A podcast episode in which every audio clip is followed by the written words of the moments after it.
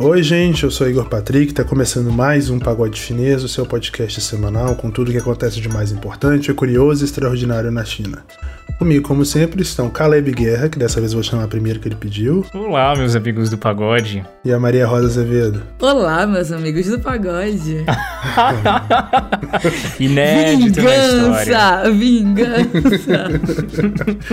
Bom, abraço da semana. Quero mandar um abraço para Keila Cândida. Ela me mandou uma mensagem no Instagram falando que riu demais, Maria Rosa, com seus comentários, comentários do Caleb sobre a história dela. É, aquela que falou aí no cilada passada, uma história um tanto quanto preocupante, né, em Xinjiang. Então, beijo, Keila, que de cada besteira, né?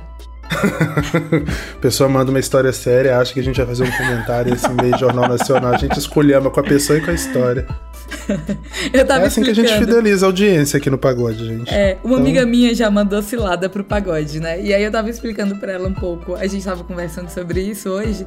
E aí eu falei, cara, não importa se a história é boa ou se ela não for. Se a história for boa, a gente vai rir da história. Se a história for ruim, a gente só vai zoar a pessoa que enviou isso. Então, gente, não pensem se a história de vocês é boa ou não. Mandem ela de qualquer jeito. Bora! A gente, a gente se resolve por aqui. Ô Maria Rosa, essa amiga que você tá mencionando é a amiga que eu tô pensando? Hum, A da que foi presa? Aham. Não, a que foi presa, ela amou, ela amou. Eu fiquei morrendo de medo dela achar que a gente. É, porque a gente ficou preocupado, né, na época e tudo mais. Mas Foi. ficou boa, então. Não, ela, ficou- ela amou, ela amou. Mas foi não, foi a do táxi, lembra? Ah, tá. Beijo, Acrebiana. Como é, qual é que era? o- Luciana. Era Luciana Acrebiana. Era isso. Eu acho que eu chamei ela de uns 50 nomes naquele dia. É. Bom, a a vantagem é que ninguém nunca vai descobrir quem é, né? Exato, é a Lucinalva. Bom, e Caleb essa semana foi aclamado, ele ficou super envaidado com o cartaz que ele acabou de receber agora. Meu Caleb. Deus, que homem! Gente, para que tudo. homem, Brasil! Tava gatíssimo na foto.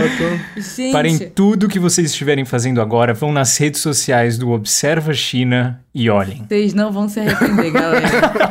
Meu Deus. Observem, Você sabe, observem. Caleb, que outro dia eu tava conversando com a Maria Rosa que eu falei, tipo assim, nossa, Caleb no início era todo travadinho, todo, todo quadrado. Em um mês virou isso aí, gente. É porque a galera começou a falar que veio pro pagode por causa de mim, ficou por causa da Maria Rosa, e eu pensei que eu tinha que dar uma inovada, tinha que inovar, vir criar uma nova personalidade de podcast mesmo. Aqui é essa persona. Na vida real dar eu sou uma informação- bibliotecária. Vou dar a informação completa. Caleb, nesse sábado, participa do Observa China, né, Caleb? Vai dar a sua palestra lá. Qual que é o tema? Um O tema gato, é a beleza, o tema. É como ser bonito no meio de uma pandemia. A criação e manutenção da beleza de sinólogos brasileiros. Ah, tá. É. Tá bom. Ai, Maria Beleza, Rosa. é necessário pra estudar China? Vocês estão percebendo que é a Maria Rosa que desperta em mim essa vaidade, né? Uhum. Mas, Mas vamos lá. A- a- o tema vai ser a importância de estudar a cultura chinesa tradicional. Oi, ainda é inteligente, gente, meu Deus. Que homem, tá solteiro, Exato. Brasil. Tá, solteiro, Brasil, vocês. Mandem vocês currículos no nosso e-mail, contato.pagodechinês.com.br. Vamos fazer um quadro aqui, Maria Rosa? Quem quer namorar com o Caleb? Pagotinder. Vamos, eu amei. Manda pra mim e pro Igor, pros dois. A gente A vai gente selecionar os três primeiro. melhores. É. E aí a gente manda. Não, É, adorei. então tá aberta aí as inscrições pra quem quiser ser mozão de Caleb. E a gente vai fazer um blind date com câmera fechada. Porque, Caleb, você tem que se apaixonar pelo interior. Então, você já é o bonito da relação, entendeu? Não, casal bonito não adianta porque é injusto com o mundo. E aí a gente faz um blind date pra você se apaixonar por quê? Pelo, pelo... Existe um termo confuci- confuciano pra isso, né? Tipo, o que a pessoa é por dentro. Se ela for bonita por dentro, você vira ela ao avesso? ai, ai. Confúcios. Ai, gente, mas aqui, daqui a pouco o Leopoldo briga com a gente, a gente tá enrolando na introdução. Então, Caleb vai falar aí na Observa China. Quem quiser participar, www.observachina.com vai ser nesse sábado às 10 horas da manhã, certo, Caleb? Gente, se Certíssimo. vocês não participarem, vocês já sabem o que, que vocês são, né? Ah, Maria Rosa, para de xingar os ouvintes, Maria Rosa. Os nossos ouvintes Pô, vão é. parar de ouvir a gente, porque toda vez eles são. Ela chama os ouvintes de Acusados de filho de cão, ela chama de burro. Só queria deixar claro. Abraços, meus queridos, pra alguém. Não, já deu sete minutos. Leopoldo, não corta. não corta essa parte do Caleb, tá? Vocês ouviram o medo na voz do Caleb? Eu sei, galera. É isso que a É gente que o vive. Leopoldo pressiona a gente pra terminar em cinco, tá vendo?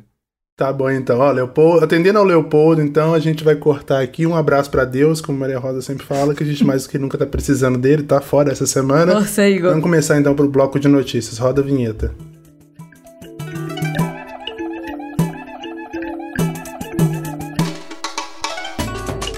O Brasil recusou uma reunião com a China para discutir o combate à Covid e preferiu se informar sobre as tratativas por meio de uma reportagem da agência de notícias Xinhua. Quem revelou o caso foi a Rede Globo, que teve acesso à troca de e-mails entre a Embaixada Brasileira em Pequim e o Itamaraty durante a gestão do ex-chanceler Ernesto Araújo. De acordo com a Globo, as mensagens mostram que o Brasil foi convidado em julho de 2020 pelo Departamento de Assuntos Latino-Americanos e Caribenhos da chancelaria chinesa para uma conferência, né, uma videoconferência entre ministros das relações exteriores da China e dos países latinos. O objetivo dessa reunião era discutir como se daria a cooperação entre os convidados após a pandemia e, claro, encontrar caminhos para o combate em conjunto à Covid-19. O embaixador brasileiro, Paulo Estivalé, teria dito aos colegas chineses que a participação de algum representante da Venezuela, abre aspas aí, inviabilizaria a participação do Brasil, fecha aspas. Mesmo assim, Estivalé escreveu um e-mail ao chefe Ernesto Araújo recomendando a participação brasileiro, considerando aí, abre aspas de novo, a importância de entendimentos pragmáticos sobre uma das principais questões da agenda internacional e da sinalização útil para encaminhamento favorável de pontos do relacionamento bilateral, fecha aspas. A Globo não revelou a resposta de Ernesto Araújo, mas, coincidência ou não, né, cinco dias depois a reunião aconteceu sem o Brasil e com a participação de Argentina, Barbados, Chile, Colômbia, Costa Rica, México, Peru e Trindade e Tobago. A Venezuela não participou. Acompanhando o tema, o embaixador brasileiro se limitou a enviar a Brasília um resumo dos assuntos tratados no encontro, baseando-se apenas em uma reportagem da Xinhua. Maria Rosa, Ernesto Araújo, que foi a CPI da Covid né, no Senado para dizer que nunca teria atacado a China, que ah, os problemas que aconteceram no passado entre os filhos do presidente e a China, com o embaixador da China, não afetaram o envio de vacinas. Logo depois, a própria Rede Globo também encontrou é, registros do presidente da Sinovac pedindo uma relação mais fluida do Brasil com a China para que as vacinas fossem entregues. E aí a gente aos poucos descobrindo o que aconteceu naquela época, né? Como o Brasil tratou aí com certo, até um pouco snob, o convite dos chineses para tentar combater a pandemia. E o resultado a gente está vendo agora. Pois é, né? E essa semana, inclusive, foi uma semana bem importante para a Coronavac. A gente atingiu agora 50 milhões de doses de Coronavac produzidas no Brasil para o PNI, né? O Plano Nacional de Imunizantes. E nesse mês agora de junho, a gente também teve a Coronavac entrando para esse hall de vacinas aceitas pela OMS. É, o que, que isso faz, né? Isso permite que a gente brasileiro que está imunizado pela Coronavac, com que possamos entrar na União Europeia. É, a União Europeia especificamente porque foi um dos- uma das poucas regiões do mundo que já começou a impor sanções relacionadas a como o mundo vai funcionar aí depois, é, que, depois que as pessoas começarem a ser vacinadas, pensando aí um pouco mais nesse futuro. A gente aqui no Brasil tem focado muito na questão aí dos 81 e-mails da Pfizer e tudo, mas é muito impressionante também, né, Igor, como o atual governo ele foi negligente em absolutamente todos os âmbitos possíveis quando a gente fala de vacinação. Por conta da CPI da Covid, a gente pôde descobrir também que a Sinovac já estava cobrando uma mudança de postura do governo de Jair Bolsonaro em relação à China já há algum tempo. E isso para garantir justamente o envio ao Brasil dos insumos para a produção de Coronavac. Nesses e-mails, eles também afirmam bastante, com todas as letras, que essa questão não é uma questão puramente comercial, é uma questão também diplomática entre os dois países. A gente tem um mundo inteiro que para onde essas vacinas podem ser enviadas, então não é somente né, uma questão de oferta e demanda. E os motivos para a Sinovac se expressar dessa forma não faltam, né? É, como a gente viu aí na notícia, uma reunião relevante como essa foi basicamente ignorada pelo ex-chanceler. E ele também é uma pessoa que já usou o termo comunavírus para se referir ao Covid. Inclusive, a mesma pessoa que, durante a fala dele Na CPI da Covid, o que foi dito foi, abre aspas, né? É, jamais promovi nenhum atrito com a China, seja antes, seja durante a pandemia. De modo que o resultado que obtivemos na consecução de vacinas e outros aspectos decorre de uma política externa, de acordo com os nossos objetivos. Mas e não era de alinhamentos com os Estados Unidos nem de enfrentamentos com a China. Fecha aspas. Além disso, o nosso querido ex-chanceler também afirmou que nada do que ele fez influenciou no recebimento dos insumos, né? Eu chamo isso de delusional, ou só muito mentiroso mesmo. E só para encerrar aqui esse comentário, é, eu acho que, sem dúvida alguma, que se a energia que foi colocada aí nos chamados tratamentos precoces, né, energia do governo, que foi colocada para compra, para divulgação aí da ivermectina, da cloroquina, alguns exemplos. Se essa energia tivesse sido aplicada na compra de vacinas, é, com certeza o país inteiro já estaria numa situação diametralmente oposta à que a gente está vivendo hoje. A OTAN, Organização do Tratado do Atlântico Norte, divulgou um comunicado apoiado pelos 30 países membros em que classificou a China como, abre aspas, aí, um desafio, fecha aspas. É a primeira menção a Pequim na história da organização. Para quem não sabe, né, a OTAN foi criada ali no bojo da Guerra Fria com o objetivo principal de conter a União Soviética. Só que depois da dissolução do bloco, a Rússia se tornou herdeira das preocupações dos países que fazem parte dessa organização e assim permaneceu. Só que aparentemente o foco está mudando. A declaração conjunta até lá faz uma menção à Rússia, chama o país de ameaça à segurança euroatlântica, mas foi a menção à China que surpreendeu, né? O texto divulgado logo após uma cúpula com chefes de Estado e que contou com a presença do presidente Joe Biden diz que, vou abrir aspas aqui, as ambições declaradas e o comportamento assertivo da China apresentam um desafio sistêmico à ordem internacional baseada em regras e as áreas relevantes para a segurança da aliança, fecha aspas. A OTAN também destacou a cooperação militar da China com a Rússia, fazendo menção à participação chinesa em exercícios militares russos na área euroatlântica. Os membros da aliança enfatizaram ainda estarem, abre aspas, preocupados com a falta de transparência e o uso de desinformação da China, fecha aspas. Sinal de que a coisa não deve melhorar para Pequim tão cedo, né? Maria Rosa, o Biden é, participou dessa reunião da OTAN, como a gente mencionou, também esteve no G7, né, o G7 que pediu aí mais transparência da China na, é, na investigação sobre as origens da Covid, e parece que foi realmente uma viagem para poder conseguir apoio dos aliados, formar aí uma aliança, né, um, conseguir construir uma coesão aí é, no, no, combate ao crescimento chinês, à influência chinesa no mundo.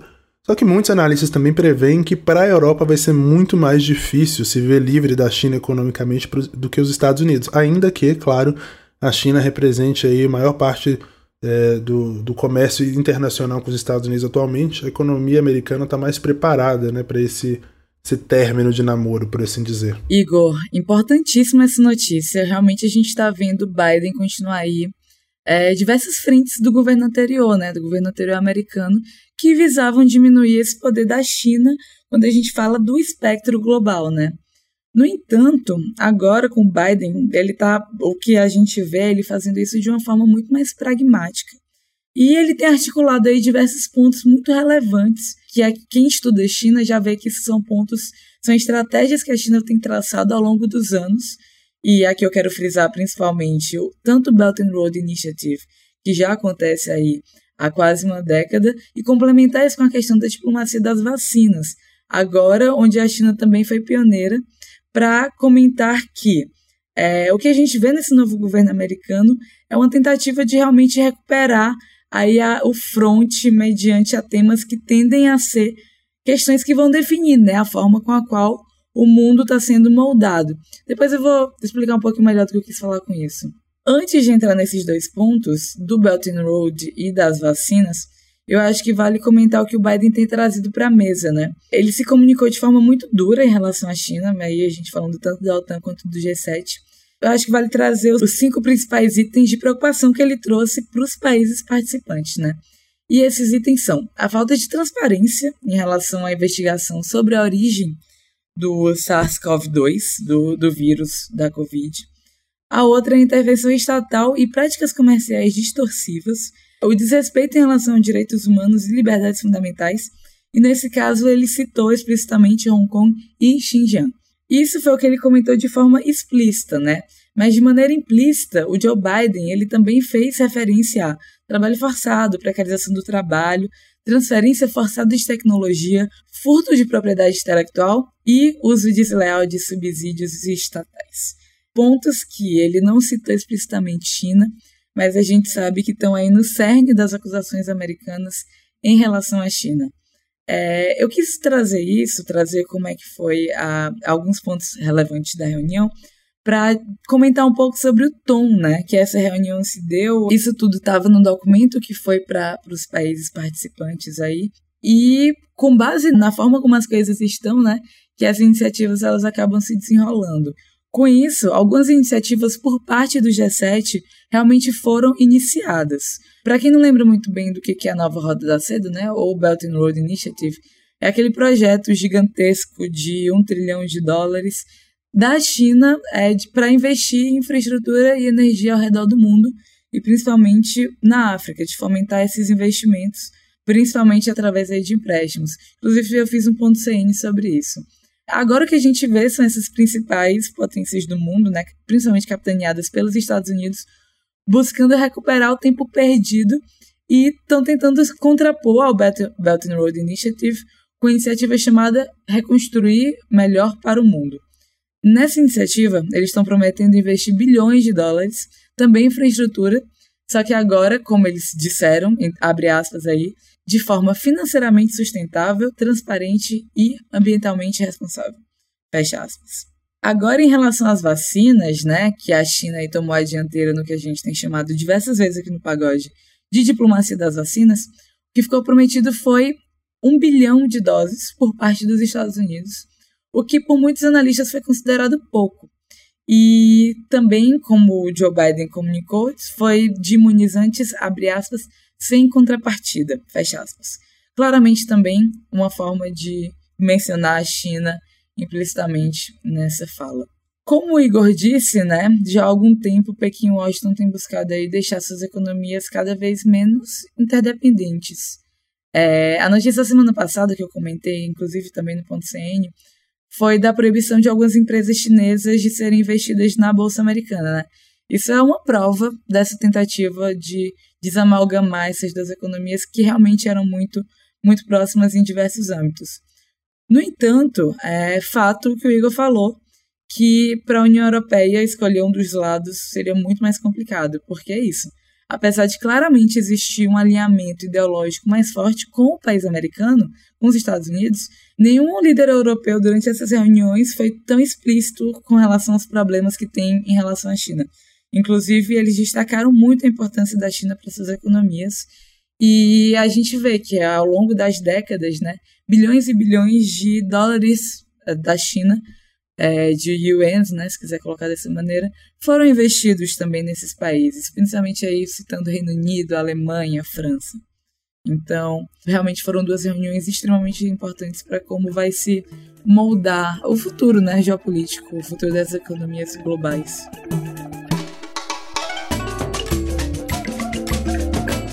A empresa francesa EDF, que co-administra a usina nuclear de Taishan, na China, anunciou nessa semana ter descoberto uma ameaça radiológica iminente após a identificação de um vazamento na planta. A usina fica na província de Guangdong e tem menos de dois anos de operação. De acordo com a EDF, técnicos na instalação encontraram um aumento de concentração de certos gases raros no circuito primário do reator. Esse circuito primário é uma estrutura que armazena água pressurizada. E esses tais gases que eles mencionam no comunicado seriam elementos aí como criptônio, argônio, xenônio, elementos assim comuns durante a produção, né, que são produzidos na verdade durante a reação nuclear. Embora os operadores ainda não saibam qual a concentração desses fluidos, a Agência Internacional de Energia Atômica, que fica em Viena, na Áustria, diz que está acompanhando a questão e que até agora não há indícios de acidente radiológico. A própria EDF também diz que a contaminação dessa água pressurizada não significa liberação de material radioativo no meio ambiente e que o incidente é um problema conhecido na literatura científica. Mesmo assim, fontes do governo americano disseram à rede TV CNN que estão acompanhando o que chamam de, abre aspas, uma grave ameaça à segurança dos trabalhadores e do povo chinês, fecha aspas. Segundo o canal de TV, as informações repassadas em off dão conta de um possível aumento na tolerância dos limites aceitáveis para a detecção de radiação fora da usina nuclear, e que as autoridades chinesas estariam sendo displicentes para evitar ter de desligar a planta. Caleb acompanhou um pouco dessas notícias, principalmente na mídia chinesa, né, Caleb? Então vou pedir que você conte pra gente o que está sendo discutido lá na China sobre esse assunto e também falar um pouco sobre como a China está se preparando aí para começar a liderar, uh, mundialmente falando, a produção de energia a partir de reação nuclear. Né? Por muito tempo os Estados Unidos estiveram na vanguarda desse assunto, a Europa também é forte. Aqui no Brasil mesmo a gente tem Angra e Angra 2, né, que são duas usinas nucleares aqui no estado do Rio de Janeiro, e a China se preparando para assumir a dianteira na produção de energia a partir de reação nuclear, claro, não sem riscos. Pois é, os chineses simplesmente não compram essa ideia de que o governo americano está preocupado com trabalhadores e nem com o povo chinês, né, que estariam sofrendo essa grande ameaça de segurança. No Weibo, ou seja, de uma maneira não oficial, o Wang Yigang, que é membro do Instituto de Economia Industrial Chinês, puxa o gancho da Agência Internacional de Energia Atômica e diz que não há nada de errado e que não, não há indícios de acidente radiológico. Ele inverte a questão, dizendo que as acusações são feitas pelo aspas imperialismo norte-americano exagerando na sua oposição à energia nuclear e forçando a China a desenvolver apenas energia eólica e solar, fecha aspas.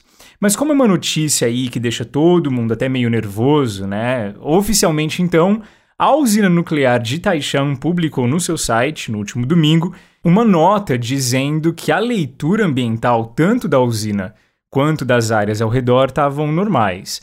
Eles garantem que os reatores estão funcionando normalmente e a empresa francesa reconheceu numa declaração separada, depois que a CNN havia feito contato com eles, é, dizendo que realmente a empresa chinesa está apoiando a resolução de possíveis problemas.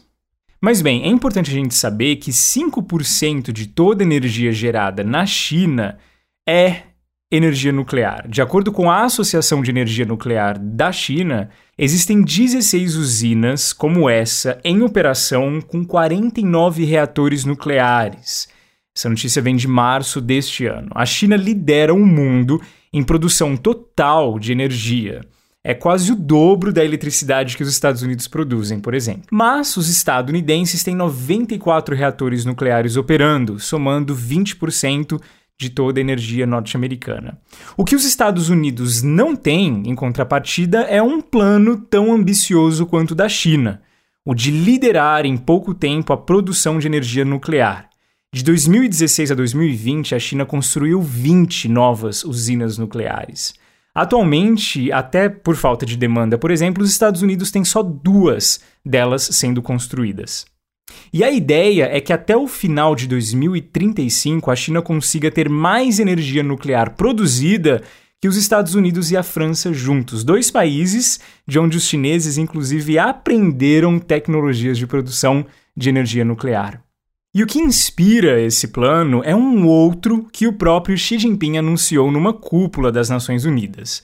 O plano de que até o ano de 2060 a China consiga reduzir suas emissões de carbono para zero. Uhum, exatamente. E para isso vai ser necessário muita energia nuclear produzida. Algumas pessoas são céticas, né, já que hoje a China conta com 600 usinas termoelétricas de carvão. Mas James Conca escreveu para a revista Forbes em abril deste ano, dizendo que se nada acontecer, o objetivo chinês pode realmente se tornar realidade e segundo ele, isso pode acontecer antes mesmo da metade do século. Eu vou abrir aspas aqui para o James. Nesse ponto, o PIB da China ultrapassará o nosso. Seus militares convencionais serão enormes. Seu domínio da Ásia e do Pacífico será incontestável e eles serão nossa maior preocupação. O que eles realmente são agora? Simplesmente nós não acordamos de nosso sonho de supremacia do século XX. Fecha aspas. E é assim, pagodeiros e pagodeiras, que uma notícia sobre energia nuclear envolvendo corajosos objetivos estratégicos e diplomacia traz à tona tensões e preocupações internacionais sobre o avanço da China nos megaprojetos que eles criam. Beleza, Caleb, vamos continuar então agora no Galcal, nosso bloco de cultura, análise e curiosidades históricas da China. Nessa semana, a cantora e atriz de Hong Kong Mo Wan-wei sofreu pesadas críticas na internet depois que internautas chineses descobriram que ela usou roupas de, da grife italiana Dolce Gabbana no seu novo clipe. Para quem não sabe, o Caleb até vai falar um pouco mais sobre isso, a marca é boicotada há anos na China depois de um anúncio racista com uma modelo chinesa que aparecia aí confusa ao usar os quads, né, os palitinhos, para comer pratos italianos como macarronada e pizza. Pois bem, tem sido cada vez mais comum né, esses cancelamentos nacionalistas, a gente fala deles sempre aqui, que acontece na internet chinesa, e o Caleb vai falar exatamente disso hoje, sobre a cultura do cancelamento na China. É contigo, Caleb. Bom, falar sobre a cultura do cancelamento na China é um desafio. É não porque a gente não tem tantos exemplos chineses de cancelamentos quanto a gente tem aqui no Ocidente. A grande dificuldade está justamente no fato de que na China não existe a consciência da cultura do cancelamento como ela existe aqui. Ou pelo menos não existe a consciência dela como uma questão doméstica importante.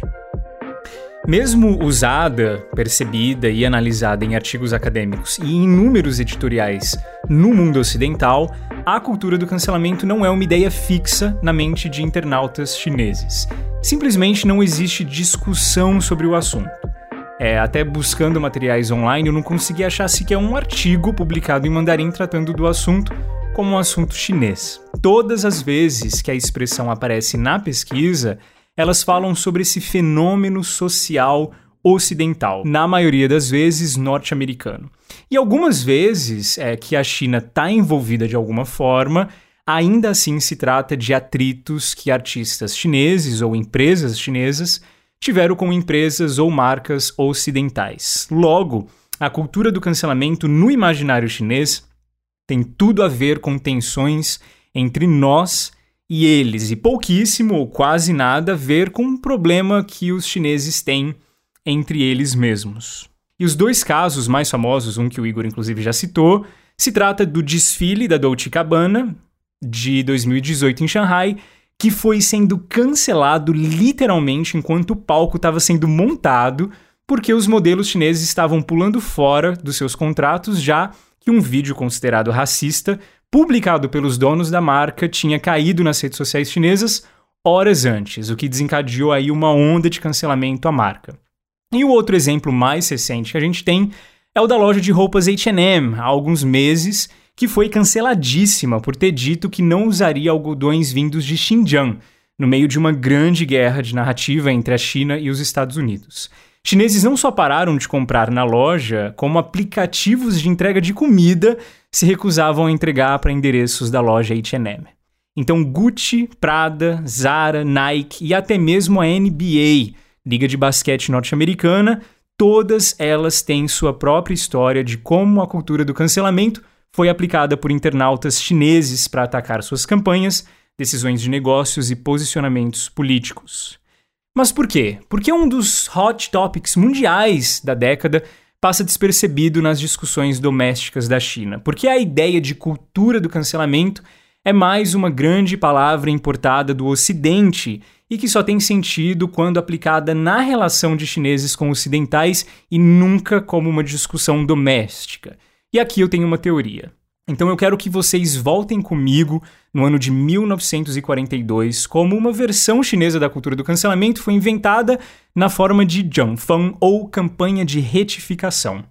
A longa marcha tinha levado milhares de soldados do Exército de Libertação até Yan'an, uma pequena cidade ali no interior de Shanxi, onde os líderes do Partido Comunista, especialmente o próprio Mao Zedong, se organizaram durante anos, atraindo jovens intelectuais e jovens campesinos também para fazerem parte da revolução marxista que tomaria conta da China anos depois. Entre esses intelectuais estavam Ding Lin, uma escritora e diretora da redação do Diário da Libertação, o principal jornal de Yan'an na época, e Wang Shuwei, seu amigo. Insatisfeitos com a organização das coisas em Yan'an, ambos começaram a escrever artigos criticando o que estava acontecendo por ali. Ding Lin acabou então permitindo a publicação de vários artigos de Wang Shuwei, que ficaram conhecidos como lírios silvestres. O ensaio tinha ideias fortes, falava da arrogância dos líderes, da vida difícil em Yan'an e da dificuldade dos jovens de falar o que pensavam e sentiam. Para o desconforto de muitos na época, Wang Shui propunha mudanças estruturais e estava conseguindo um grande número de ouvintes, até que ele foi oficialmente cancelado e de forma organizada. Cavaram seus escritos de anos antes, publicados em Pequim, onde ele dizia que Trotsky era um gênio, enquanto Stalin era uma pessoa deplorável que havia criado males incontáveis e incontados. Pronto, toda a carreira literária que ele havia construído e a que ele poderia ter pela frente foram destruídas porque colocaram nele o rótulo de trotskista. Dinlin, desprovida de qualquer conhecimento das ideias prévias do seu companheiro editorial, acabou sendo absorvida do cancelamento que culminou inclusive na prisão de Wang Shui e no total descrédito de suas ideias. Cancelamento que foi apoiado por Mao, mas que o Ministério de Segurança Pública chinês reconheceu como um erro cometido em tempos de guerra civil, isso anos depois, em 1991. Erro cometido e reconhecido décadas depois, mas o precedente do cancelamento tinha funcionado a curto prazo para educar os intelectuais no que já havia sido consagrado como pensamento ortodoxo e vigente da visão chinesa da Revolução Marxista. Até que estourou então a Revolução Cultural em 1966, oficialmente por Mao, mas acredita-se influenciado por Lin Biao e Jiang Qin, né, a própria mulher dele, onde recai, na verdade, a maior parte da culpa da Revolução Cultural em si. Um editorial do Diário do Povo diz que em 1981 a Revolução Cultural, como algo bom, foi completamente rejeitada, isso desde 1976, quando ela acabou oficialmente, e que desde aquela época eles trabalham para consertar os erros cometidos. Mas a cultura de retificação foi levada ao extremo por 10 anos, e a questão é que talvez nunca tenha existido em solo chinês a cultura do cancelamento de forma mais organizada e efetiva, como houve na Revolução Cultural. Quem era cancelado? Todo e qualquer antirrevolucionário, desde escritores já mortos, como o próprio filósofo Confúcio, em campanhas que promoviam denunciar Confúcio, até o próprio pai da literatura contemporânea chinesa, Lu Xun. As acusações raramente eram bem fundamentadas, na maioria das vezes a ambiguidade abria espaço para todo tipo de excesso. O diretor da universidade onde eu me formei, em Xi'an, por exemplo, na época foi cancelado por ter publicado um artigo científico na área de engenharia em parceria com acadêmicos norte-americanos, isso décadas antes da Revolução Cultural. Não importava quem ele era, o avanço tecnológico que ele havia promovido e nem o que ele poderia criar taxado de amigo de imperialistas e antirrevolucionário, ele simplesmente perdeu tudo. E a questão é essa: a China teve seu ápice da cultura do cancelamento durante a década da Revolução Cultural. Hoje em dia, na macrovisão, os chineses então não se cancelam. O ponto de partida para a consciência da cultura do cancelamento na China é sempre um relacionamento conflituoso com empresas, marcas ou artistas estrangeiros. Talvez a versão local mais moderna que eles tenham é, veio de um evento um tanto quanto macabro que aconteceu alguns anos atrás. Vazou um vídeo de uma mulher colocando gatos filhotes no meio de uma avenida movimentada para filmá-los sendo esmagados por carros em alta velocidade. A internet então começou uma mobilização nacional para identificar a mulher que havia cometido tamanha maldade, e então o termo Janzhou Sou Só foi criado que traduzido significa busca por carne humana. Ela foi encontrada com sucesso, né? seus dados pessoais todos vazados online, até que ela respondeu judicialmente pelos seus atos dizendo que fazia aqueles vídeos para vender na Deep Web para clientes internacionais.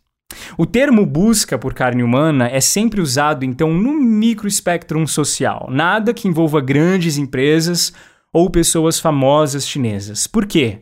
Porque essas empresas e essas pessoas famosas são muito bem educadas no padrão do que é correto dizer ou não.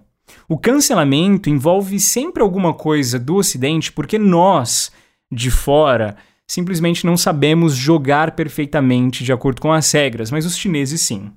A opinião política e cultural da classe artística chinesa é muito homogênea e bem em sintonia com a do público em geral.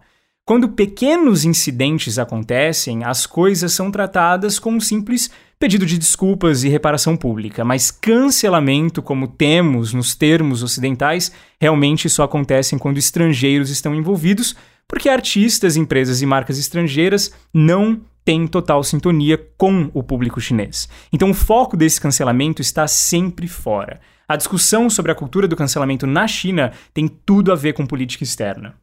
Artistas, empresas e grandes marcas chinesas simplesmente não cometem falhas em assuntos que poderiam ser considerados estopins de cancelamento público. Se algum crime é cometido, então o próprio governo dá conta de puni-los de acordo com a lei, e a carreira e o sucesso empresarial dessas pessoas depois é decidida extensivamente pelo próprio governo e não pelo público. E quando a ofensa é mínima, uma questão de opinião sobre assuntos inexpressivos no debate público, os artistas dão um jeito de contornar a situação com retratações e pedidos de desculpas, como eu já mencionei.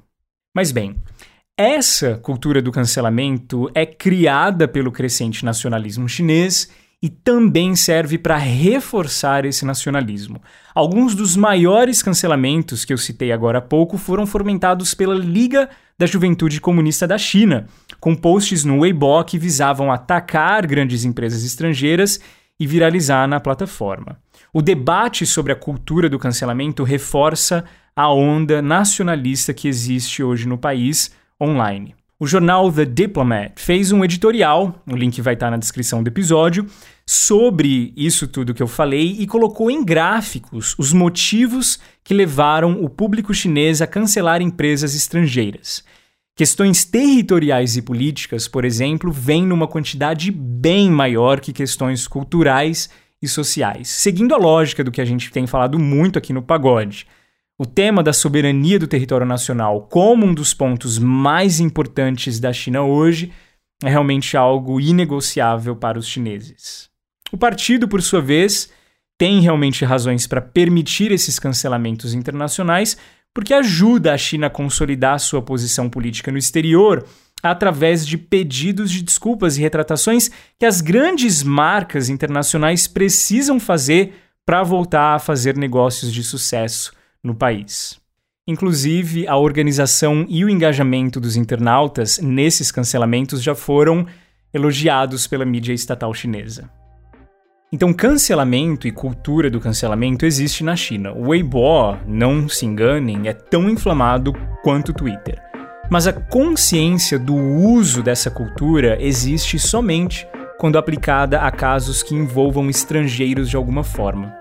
Talvez esse seja um desafio para marcas internacionais que queiram fazer negócios no país também talvez isso sirva para que eles se eduquem sobre as necessidades do público chinês antes de agirem com displicência online por aí. Obrigado, Caleb. Hora de rir um pouco no Cilada.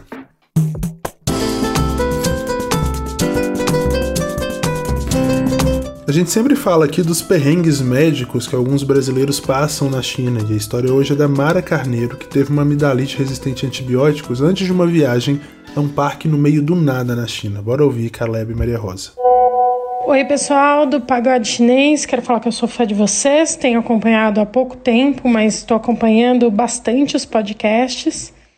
É, precisamos bastante de programas assim aqui no Brasil. O perrengue que eu vou contar foi de quando eu fui parar no hospital na China com uma amigdalite resistente a antibiótico. Eu fui para a China, como toda viagem que, que eu faço, tinha seguro saúde, tinha lá meu kit farmácia que eu levei. Levei um tanto de, de remédio, até levei um antibiótico lá para é, caso acontecesse alguma coisa. A gente chegou em Beijing e quando eu estava em Xi'an, comecei a ficar com a garganta ruim. Comecei a tomar é, algum remédio, inclusive o, o, antibiótico, e aí deu o terceiro dia de antibiótico, eu não melhorei, tava com febre, tava maus. Nós pegamos um voo para Kunming, e aí em Kunming nós íamos pegar um, um, um avião para o Lago Lugu, que é um lugar ali entre Yunnan e Sichuan, que é bem no meio do nada, assim. E a gente teve o problema, o avião não conseguiu pousar, remeteu e voltou para Kunming. Isso justo no meu quarto dia, sei lá, de, de febre, sem melhorar mesmo tomando antibiótico. Aí tocamos a gente a buscar um, um hospital é, via o seguro-saúde que eu tinha em Kunming, que é a capital de Yunnan, para resolver isso daí. O parênteses é que aquele voo ter não ter conseguido pousar me salvou, porque a gente não ia conseguir achar hospital nem nada da rede do seguro de saúde lá no, no Lago Lugu. Encontrado o hospital, que deu um trabalhinho, rolou né, aquelas histórias, né? Usa VPN, e aí fala com os pais no Brasil, e aí meus pais acharam, enfim. Depois de um rolezinho assim, encontramos um hospital que era indicado, não sei quem, International Hospital. E aí fomos à noite. E o atendimento em si foi um negócio espetacular, assim. É, a minha sensação é que em 40 minutos eu resolvi absolutamente tudo. Cheguei, fui atendida por um médico que falava inglês. Ele viu minha garganta, ficou meio óbvio o, o, o que eu tinha. Ele encomendou um exame de sangue. Fizeram o exame de sangue na hora, veio o resultado que confirmava né, o, o, que aconteceu. Ele me deu um, um receituário que tinha dois lados. Um estava escrito Western Medicine e o outro estava escrito Traditional Chinese Medicine.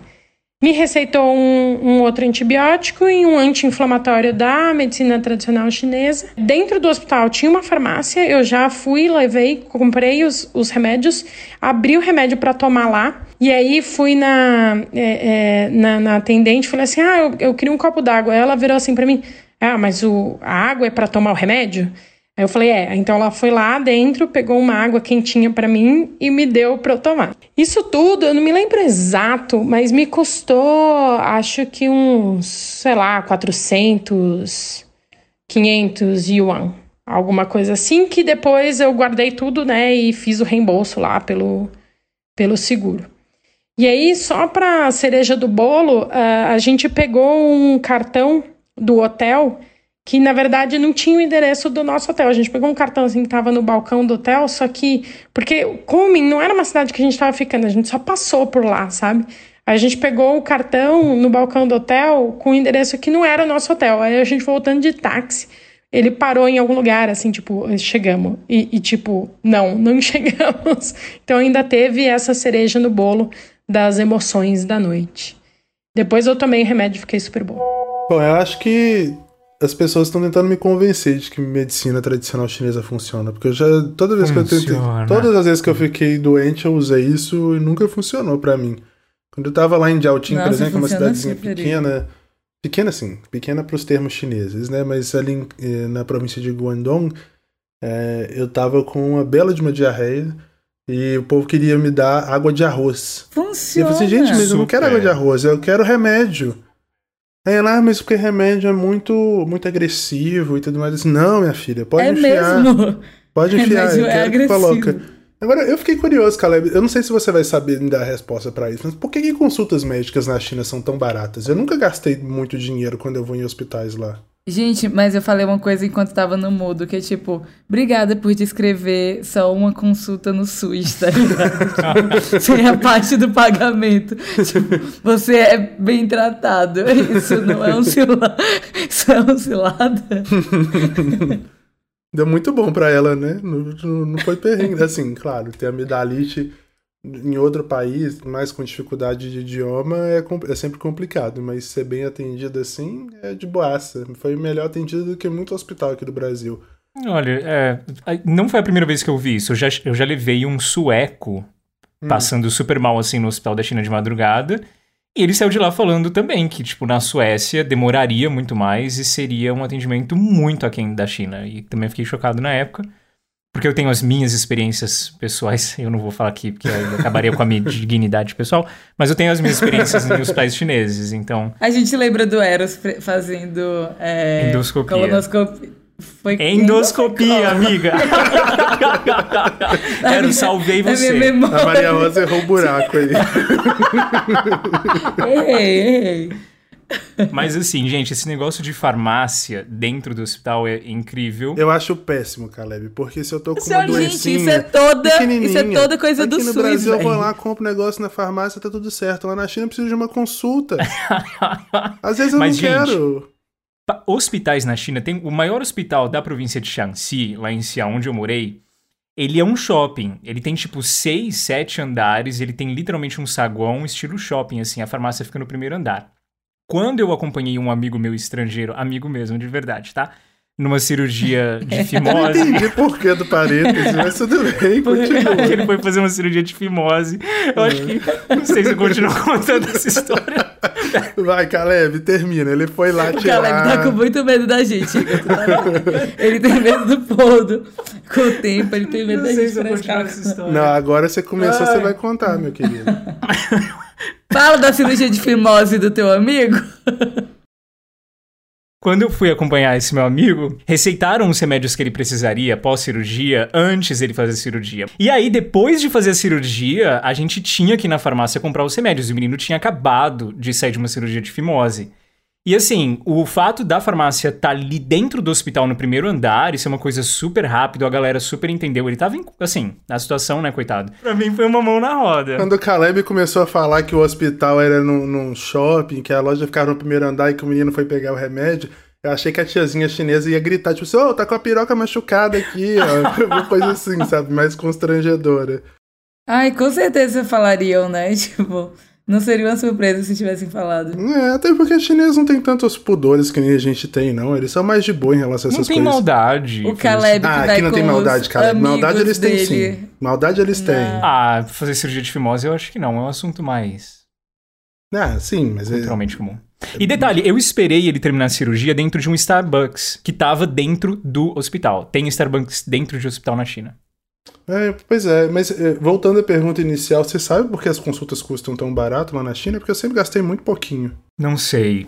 Eu sei que como não nada é público, elas têm... Essas realmente são baratas, né? 20 kwai eu acho que você paga em consulta de 20 a 40 kwai. É, Eu acho que o máximo que eu já paguei lá na China foi tipo 180 kwai, e mesmo assim eu fiquei o dia no hospital. E realmente, tipo, o, o tratamento é muito bom. Você já chegou a experienciar o hospital em, em primeira mão, Maria Rosa, lá em Taiwan? Você chegou a, a ter essa experiência lá de passar mal, precisar de ajuda? Eu lembro que todas as vezes que eu passei mal, só me passaram, tipo, Água o quente. contrário de ti. Não, me passaram 15 comprimidos. E eu venho de uma família que é o oposto. Eu venho de uma família que não toma remédio. Minha família no Piauí, a gente não toma remédio pra nada. Por que, que você E- falou do Piauí, Maria Rosa? Não, pois é, porque minha família do Piauí não toma remédio pra nada. Sempre foi tipo, tudo que estiver acontecendo trata de algum outro jeito, Ah, e sabe? detalhe Minha que a avó. Maria Rosa tava comentando com a gente antes da gravação que a mãe dela gosta desse negócio de terapia, coisas naturais, holísticas e Sim, tudo mais, né? e minha avó é meio bruxa da mata, sabe? Tipo, ela curou minha rinite, gente, com a com um, um não sei nem explicar, é quase que uma noise, uma água que você deixa dessa noise, isso curou a minha rinite. Então a minha família é toda meio meio da mata. E aí quando eu cheguei lá, pra mim foi o exato oposto, foi tipo ter uma febre e me darem 15 comprimidos e eu fiquei tipo, eu tô traindo a minha família, sabe?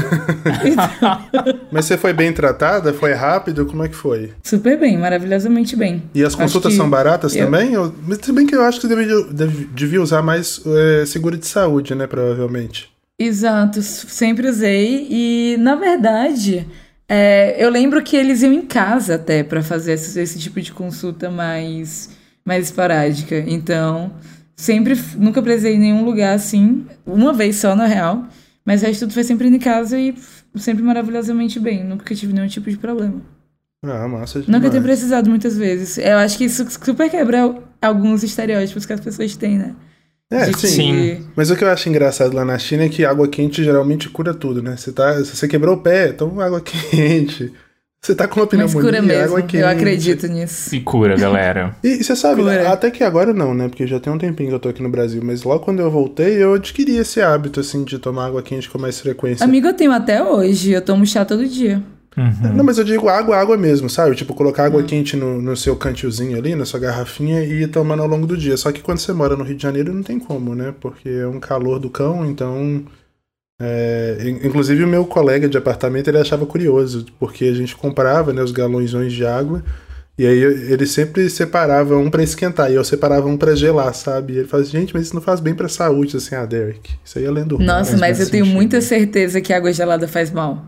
Eu me sinto mal quando eu tô tomando Eles água falam gelada. alguma coisa no sentido de desequilibrar a temperatura do corpo, não é, cara? Alguma coisa assim? Exatamente, É. galera. E é uma, é chineses têm loucura. muito disso. Tem frutas que, que é pra você Que comer pra né? aumentar a temperatura, frutas que pra você comer pra baixar a temperatura. Que faz parte Mas da a mesma medicina coisa tradicional. com chás, né? Oi? Faz. O chás, a mesma coisa com chás também, né? Porque Isso. existem os órgãos quentes Uhum. e os órgãos frios. Então, Gente, você quer ver o meu professor, quente, você quer ver um chinês morrer a tomar chá preto no verão perto dele. é um chinês assim, que entende de chá, ele vai achar um escândalo. Chá preto no verão. Bafo. Eu só queria dar um conselho para os nossos ouvintes, um conselho muito útil para quem tá planejando ir para a China. Se você não tiver seguro ou se for uma coisa inalcançável lá na hora, não tiver não como comunicar China. com a galera, Porque ir pra China sem seguro é difícil. todas as grandes universidades de cada cidade têm, que tem curso de medicina, têm um hospital próprio.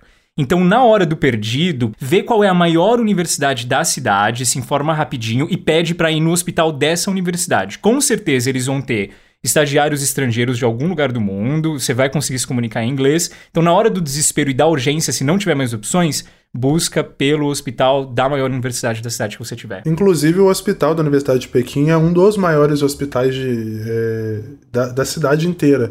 Quando eu cheguei na China em Tu 2019, chegou né? no psicólogo lá, né, Igor? Ah, sim, mas isso era um serviço da universidade, não estava ligado ao hospital, não. O hospital lidava mais com coisas físicas mesmo, e tinha dentista também, etc. É, qualquer dia desse eu conto num cilada como foi minha experiência com uma psicóloga chinesa, porque foi babado. Mas daí, é, é, é, o hospital lá da Universidade de Pequim, quando eu cheguei, eu tava passando mal, assim, eu tava tossindo muito. Eu fiquei duas semanas na Alemanha com minha prima, e aí aquela coisa, né? Tinha anos que eu não via ela, aí bebedeira, e fuma cigarro, aquela coisa, eu cheguei mal na China. E aí, quando eu tava a caminho da China, na verdade, na minha escala no Egito, eu já acionei o seguro, porque eu queria chegar na China, fazer minha matrícula e ir para um hospital.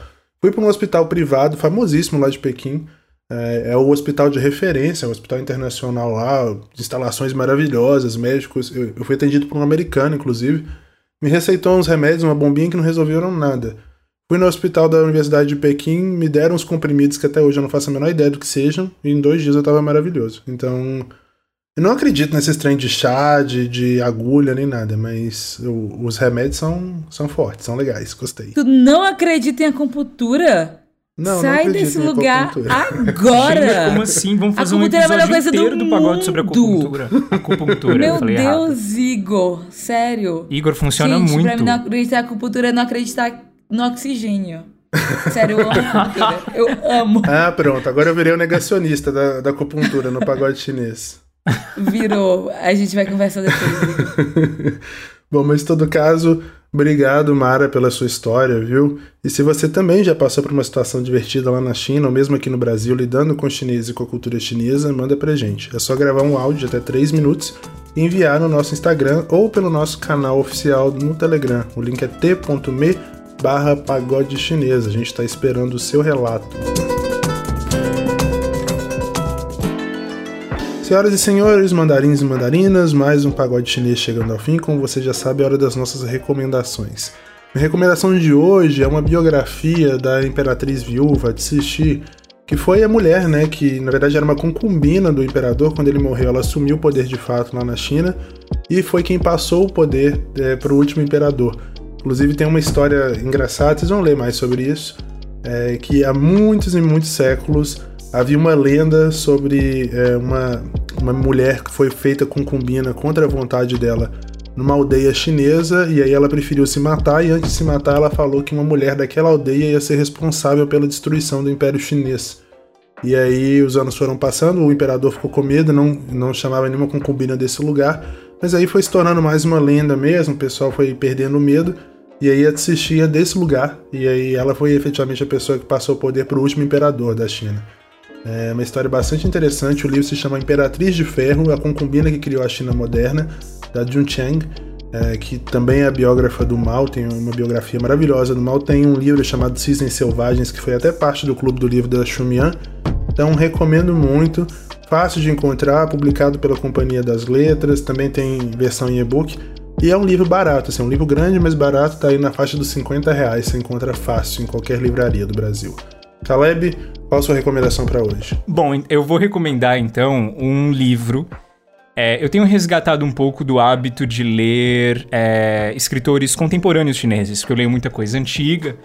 E um dos maiores escritores do século XX chamava Lao She.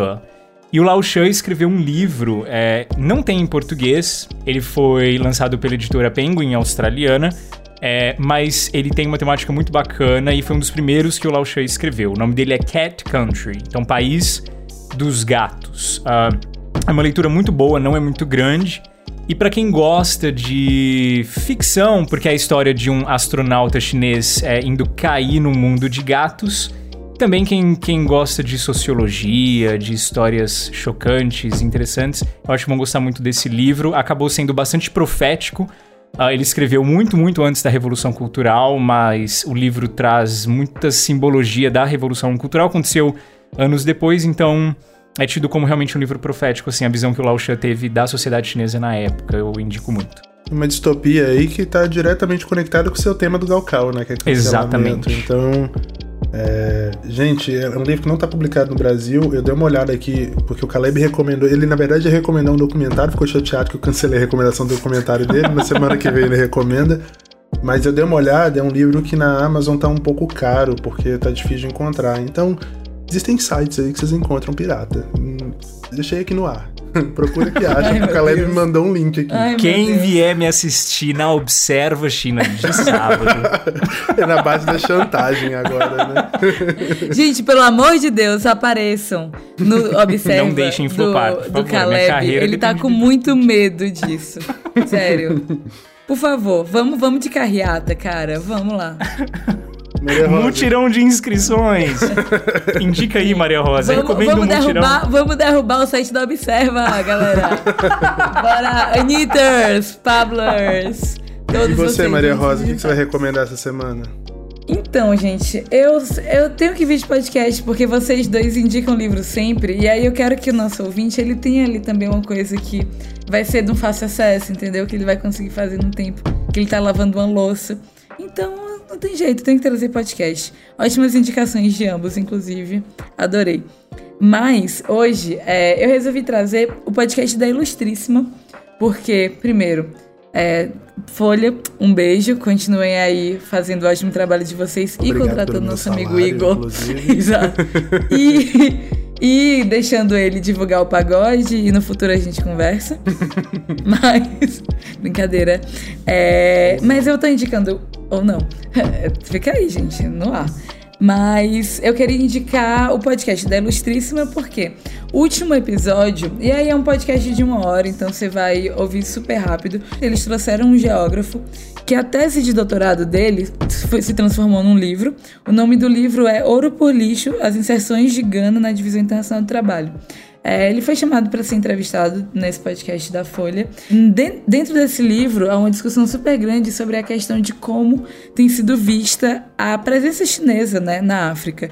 É, como se isso é uma nova forma de colonialismo, se isso não é, inclusive a visão da, das pessoas de Gana sobre tudo que está acontecendo e sobre toda essa presença é, que é cada vez maior, né, da China na África. Então eles discutem isso de um jeito super legal. Já comecei a ler o livro também. Quem sabe algum dia eu não traga para indicar, mas no momento eu vou indicar o podcast porque é, já abre bastante essa discussão. É uma pesquisa que veio. Ele foi participar de um festival voodoo é, no, na África e de lá ele voltou com essa ideia de fazer tese de doutorado sobre Gana. Então acho que vale super a pena. Esse é um tema quentíssimo nas relações internacionais, né? A influência chinesa no continente africano, a quantidade de investimentos que os chineses têm lá. Então, ótima dica, Maria Rosa. Terminando aqui a gravação, eu já vou salvar no meu Spotify para poder ouvir, porque sem dúvidas, tema mais do que relevante, muito, muito, muito atual. Bom, nosso podcast é uma produção da F451 em associação com a Observa China. A direção é do Leopoldo Cavalcante, assistência de produção da Thaís Chaves, trilha sonora original do Ruda Lages, artes do Lyndon Johnson, identidade visual da Paula Siebra e gestão de redes sociais do João Marcelo Viana. Se você quiser entrar em contato com a gente, nosso endereço de e-mail é contato@pagodechinês.com.br. Também dá para mandar sua mensagem no nosso Instagram ou no Twitter. O endereço é o mesmo, arroba pagode chinês. E você ainda pode mandar o seu alô ou sua cartinha para Caleb pelo perfil do Telegram no t.me barra pagode chinês. Para encerrar, o provérbio dessa semana é esse aqui. Jamais se desespere em meio às sombrias aflições da vida, pois das nuvens mais negras cai água límpida e fecunda. É isso, gente. Até semana que vem. Tchau.